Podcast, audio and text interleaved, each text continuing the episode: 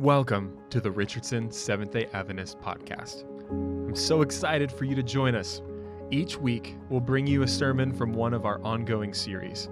This week, we continue with the second sermon that's part of our amazing series called Game changer. It's a term that you often hear associated with sports, but it really applies to everything or anything. So Enjoy, and let's get to it.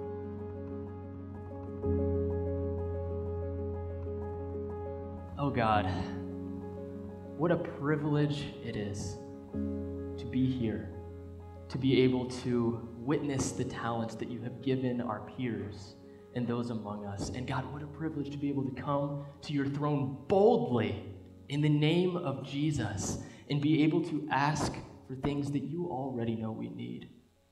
So, God, we come today not wanting to just seek other people, but wanting to not even seek just the blessings you give, but God, we want to seek your face.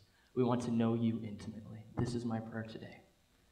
In your name, Jesus. Amen. It was a cool October day in the frozen tundra of Michigan.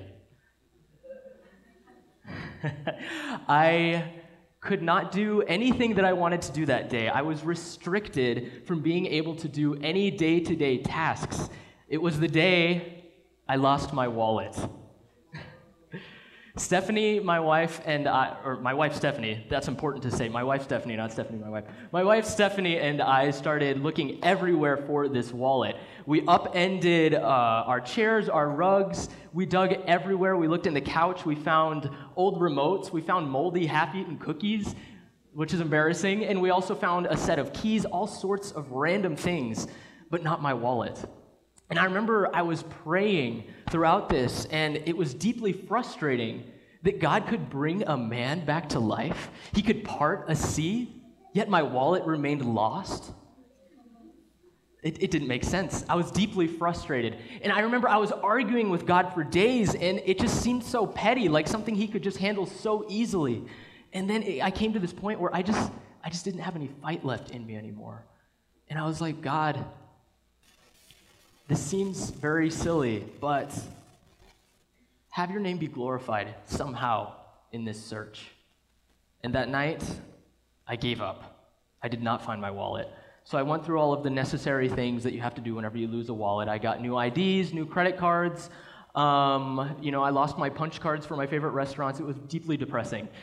So uh, as I was going through this, it was it was irritating because I had to stagger my debit and credit cards to make sure that I was able to buy things in the midst of not having uh, cards. You know, having uh, to be able to buy things online.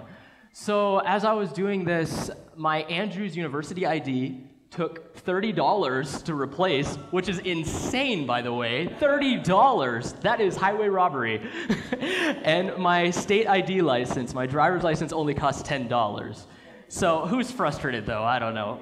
But let's let's move on. So uh, that Friday night, or that Friday afternoon, as Stephanie and I were doing our deep cleaning of the house, you know, the, the pre-Sabbath cleanup, um, we we looked everywhere again one last time, and uh, guess what we found? Another moldy cookie. No, I'm just kidding. We found my wallet. It smelled very clean, it was nice and sparkly, and it smelled of dryer sheets. It was definitely in the dryer for 10 days. You may judge me for that. I totally deserve it. I did not clean out the dryer for 10 days. So I found it there, and everything was ruined. But at least it was clean, and at least we had $25 we were able to salvage. And uh, so we found that, and it was, it was a very strange experience. But then the next day, uh, for Sabbath, a friend of ours was. Um, speaking at a nearby church, and we wanted to go support him. So we went over there, and he did a great job, and we were talking with him and his wife at potluck. And we were talking about these amazing new things called uh, tile. Have you guys heard of tiles? Like, not like on the flooring, like as in the things that you can track your lost stuff with. So I'm going to demonstrate uh, a tile. What it is, is essentially it's a Bluetooth device. You can see I have one in my wallet. Very intentional here. Um, it's a Bluetooth device that if I lose it, I can ring it from my phone, and it also goes back. I can ring my phone from my wallet. So, of course, it wouldn't work. There we go, first try. so, so we were talking about this, and uh, we were telling um, our friends about these tiles. And our friend was like, Man, I really wish I had these on our lost keys that we lost a few months ago because we have been without a house key. We've been leaving our house unlocked for two months because we were unable to do anything because we lost our keys. And then the light bulb went off in not my head. I have to clarify. It was not me that had this bright idea. But Stephanie realized maybe these random keys we found in our couch were our friend's keys. Huh. So we talked to them about it and we're like, hey, can you describe these keys? Because we don't want you to get some random person's keys. We want to make sure these are yours. They described them perfectly. So we're like, okay, this is weird. So we finished our Adventist standard MRE haystacks, we polished them off, and we went to our house to go find the keys. We handed my friend, or our friend, the keys, and he just kind of stared at me, like he didn't believe this was real. He held them, just looked at them. He turned to his wife and was like, Are these our keys? She laughed and was like, Yes, those are our keys. And he looked at me and he's like, Dude, I'm so glad you lost your wallet. And I was like, that makes one of us. so it was, it was not a good situation for me. It was not a good situation for Stephanie because she had to deal with me. But God is in the business of bringing good things out of bad situations. The game changer is excellent at what he does. This brings me to the powerful parable that we're going to dive into today. It's found in Matthew chapter 13. It starts in verse 1. Let's read together. That same day. So I said we were going to read together, but I'm actually going to stop here because this is very interesting. That same day, why would Matthew include that same day as he's about to introduce the parable that Jesus is about to talk about? So I was very curious, and I was like, well, what else happened that same day? Well, that same day, Jesus broke the Sabbath. He healed the broken. He cited scripture about himself. He cast out demons. He described the Holy Spirit's importance. He predicted his own death and resurrection. So you probably heard that whole list and you see it, but I bet you stopped on one broke the Sabbath. What do I mean when I say that Jesus broke the Sabbath? Well, from the religious majority's perspective, Jesus had indeed broken the rules of the Sabbath. But let's look deeper.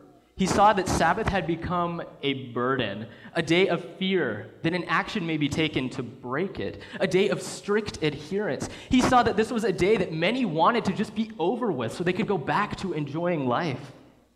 It was a boxed in chunk of time that people just did not enjoy. It was that semblance of Sabbath that Jesus decimated. I think of it kind of like, like this pool here. You know, we see, we see this beautiful pool, and you're like, wow, that's nice. But when there's a fence around it, you're not able to enjoy it. So the pool itself is not what Jesus destroyed, it was the fence around it that was pre- preventing people to be able to enjoy it fully. Who better to change the game than the one who made the game. Sabbath was created by Jesus for us to be a time of joy, a time of justice, a time of fulfillment, a time of relationship. Sabbath was created by Jesus himself during creation to be a date day with him. But as you probably know, this parable isn't about Sabbath, so why am I telling you all of this? Like the title said, so what? Well, it's in the context of Sabbath that Jesus delivers these parables in Matthew chapter 13. Matthew is cluing in the reader that big stuff happens on Sabbath. Jesus loved breaking paradigms on the Sabbath day. So the close reader would know Jesus is about to do something big. So we should treat this parable with those kind of eyes. We should look for something big that Jesus is about to do. Let's continue. And great crowds gathered about him, so that he got into a boat and he sat down, and the whole crowd stood on the beach. And he told them many things in parables, saying, A sower went out to sow. And as he sowed, some seeds fell along the path, and the birds came and devoured them. Other seeds fell on rocky soil or rocky ground where they did not have much soil, and immediately they sprang up, since they had no depth of soil. But when the sun rose, they were scorched, and since they had no root, they were withered away. Other seeds fell among the thorns, and the thorns grew up and choked them. Other seeds fell on good soil and produced grain, some a hundredfold, some sixty, some thirty. He who has ears, let him hear. As we go into this, I want you to ponder this question What kind of soil did the sower aim for? Well, let's take stock. We have along the path which the birds devoured. We have along the rocky soil, which was scorched and then withered. We have along the thorny path, or the thorny patch, where it grew and then was choked. And then we have the good soil, which produced more than what's normal. So, as I was looking into this, I, I noticed the 30 fold, 60 fold, 100 fold that Jesus mentioned, and I was curious what is a good return on investment for today's investments? And if you compare um, Jesus' numbers here. It's uh, 30 times versus 0.15. 15% uh, is considered a good return for today's standards. So if I invest a dollar and uh, a good, I get a good return, I'll get 15 cents back or 0.15 dollars. However, using Jesus' metric of return on investment, I can invest one dollar, and this is the lowest that he said. Granted, there was 30, 60, 100 on the lowest return on investment that Jesus says, we will get $30 from investing $1. That's 200 times better than what is considered a really good return on investment today. Notice, when we're looking at the soils, that there is no fifth soil. There is no, all right, good soil, something grew up, and then I'm just minding my own business. There is good soil that gives blessing and multiplies, and there is bad soil that produces nothing. I'm not sure how you're feeling as you're, you're hearing about this parable. I know when I usually read it or hear about it, I'm like, well, I'm the good soil. All right, next lesson, please. But maybe you heard the, ter- the sermon title pun and you saw so what, and you were like, oh, this is going to be lame. I just can't wait for the veggie burgers that are coming. but bear with me. Check it out. Three out of the four soils did grow something but only one of those three actually were beneficial. If the blessings God is pouring out on me aren't being poured out to others, then maybe my soil is much thornier or much rockier than I first thought. There really are only two soils good and not good. You know, at first glance, the sower is being 100% ridiculous. I have next to no experience in farming, except for the occasional farming video game because I prefer air conditioning and I'm not good at farming. But even with my extremely limited knowledge, I understand when, that when you plant something, you want to do your very best to make sure it grows well. You want to till the soil, you want to add fertilizer, and then you add the seed. But in this parable, this sower is so flippantly tossing seed. I feel like he sees dirt and he's like, that needs seed, that needs seed, that needs seed. And it's so crazy the amount of soil that he hits that it's almost like it could be intentional. I'm going to play a part of a song for you. It's called Beautiful Things, and it's by a band called Gungor. And as you listen to this song, I want you to imagine the four different soils that the sower intentionally threw seed into.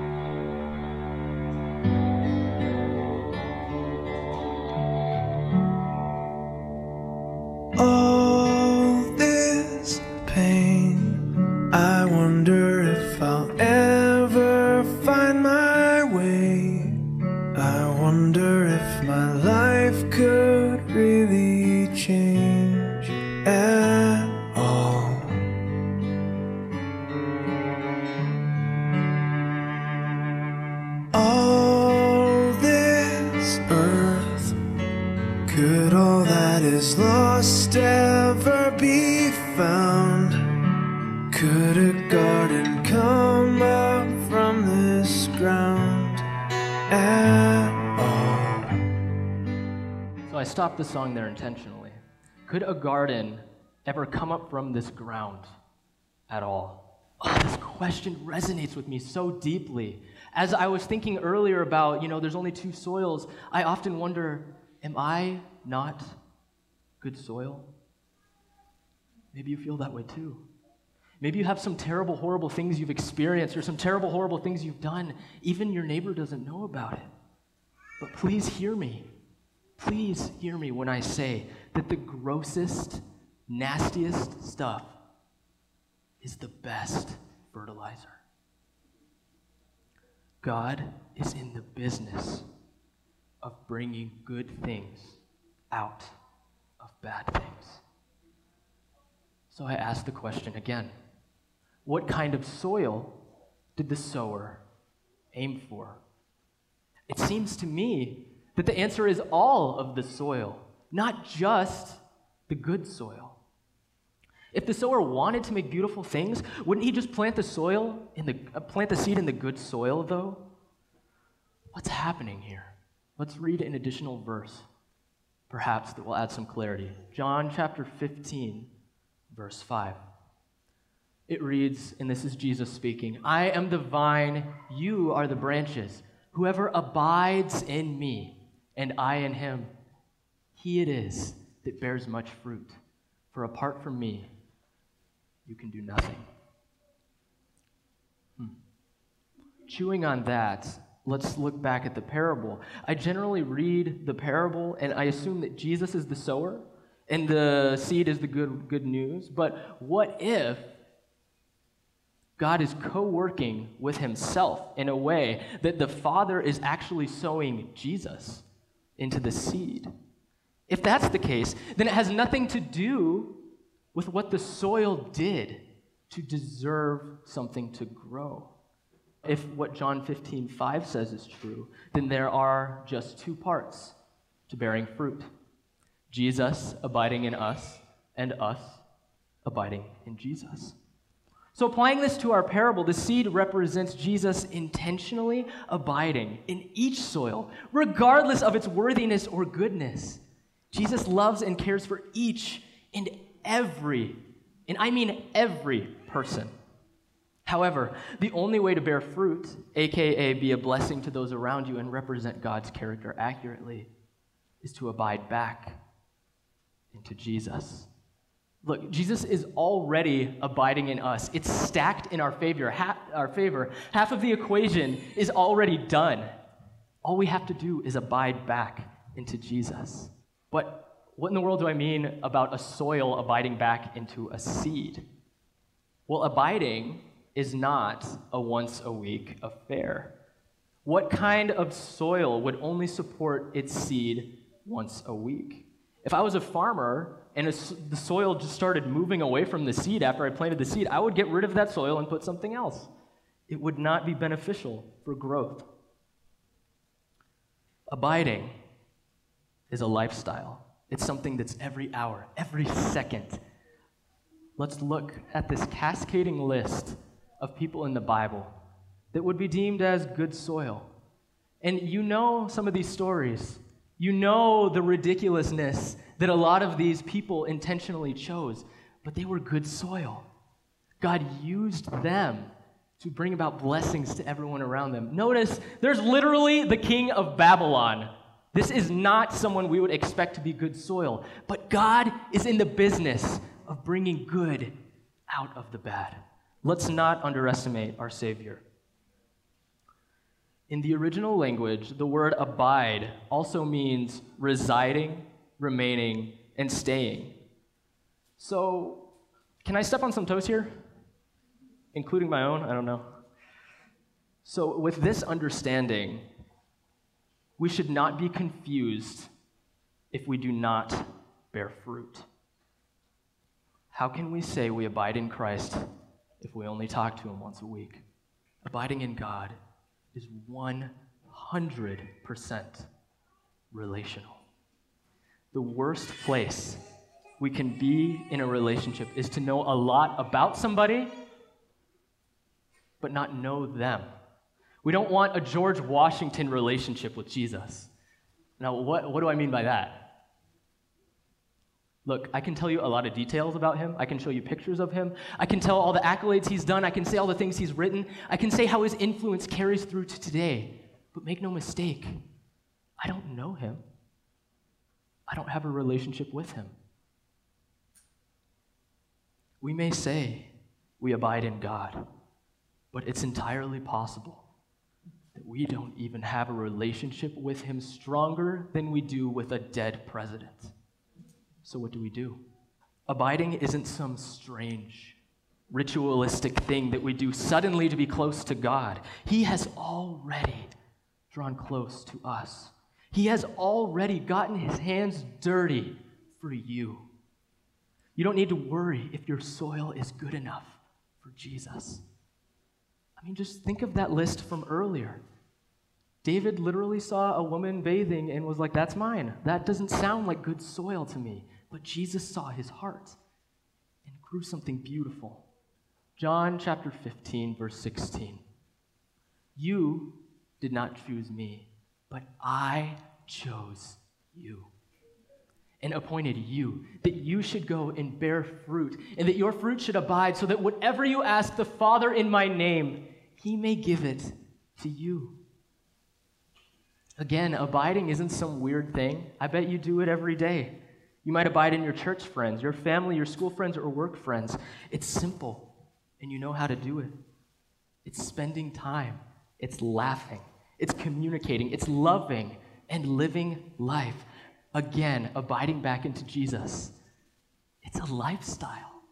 So then let's treat God the same way He treats us.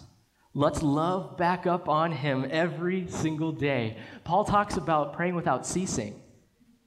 Well, you know what I interpret that as? I think that this even includes conversations like, wow, God, this veggie burger is so good. I think God cares about the little stuff. I think God made the little stuff. So let's talk about everything to our friend.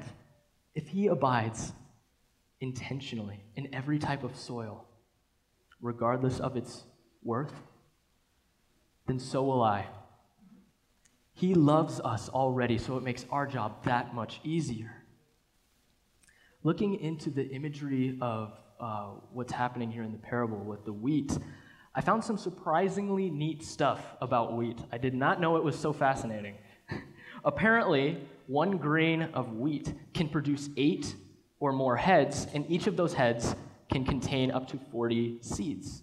So, with one grain of wheat planted and it grows like it should, it will produce 320 other wheat plants.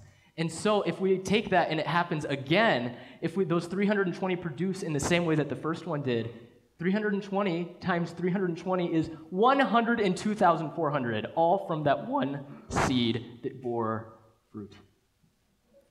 This is the kind of multiplication that Jesus is calling us to do. You know, after one successful harvest, uh, 320 plants would, or wheat plants would grow from that one seed. And if it did not multiply, if you were a farmer, wouldn't that be disappointing to just have that season's harvest when you know that what should happen is that it should grow and not only supply just that 320, but also provide 320 times more. And it would be surplus and surplus. And this growth is what will happen. Not maybe happen, but will happen when we abide back into Jesus. Let's read it again. I am the vine, you are the branches. Whoever abides in me and I in him, he it is that might. Is it might? Will you maybe bear fruit? This is a promise. You, he it is that bears much fruit.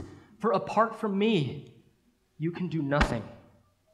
This kind of thinking is what Jesus wants us to carry forward today. The way we minister to others should mirror that of the sower who aimed for every kind of soil. And let me be abundantly clear here. By choicefully withholding Jesus from people because of physical, cultural, or ideological differences, we are going against God's example. Flash judgments are the enemy of the gospel. Jesus shared himself to all soils and all people. So should we. And look, I get it. You know that you don't get to change the makeup of your soil. However, good soil can be found in the strangest places. There is nothing in this parable that says all of the good soil was in one place, all of the thorny was over there, the path was over there, and then you have the rocky soil over here. No.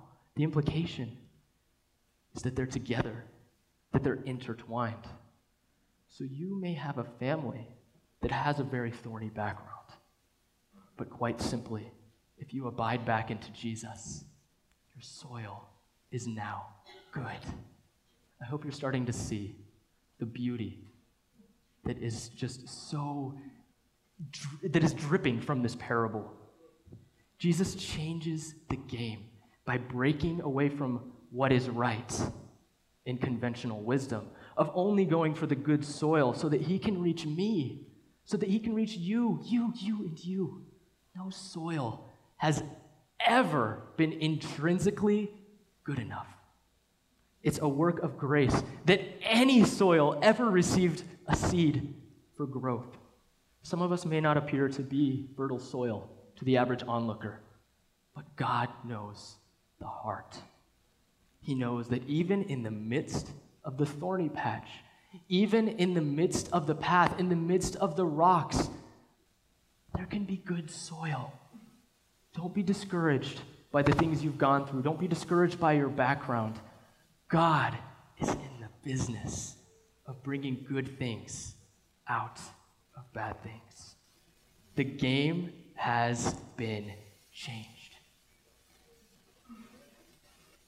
He went out of his way in the most painful experience so that we will have the choice.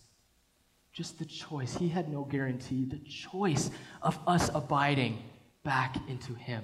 He knew the risk and he took it. We left off the song earlier with a cliffhanger. Let's see how it continues. You make beautiful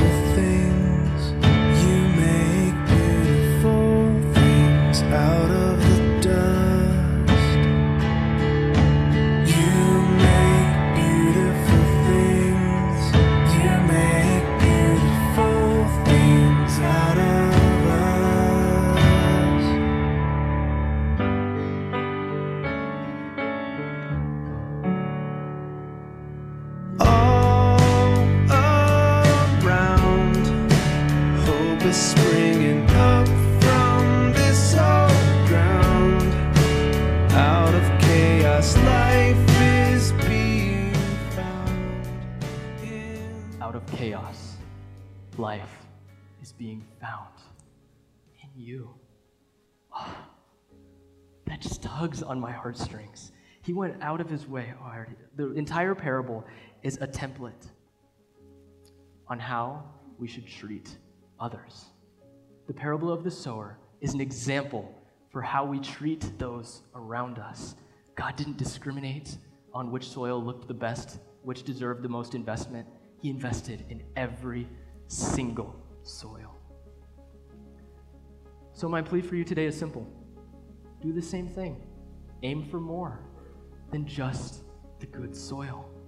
Just like God used my lost wallet to find those keys, He wants to make beautiful things out of your dustiest dust. He longs to make good soil out of your soil. Amen.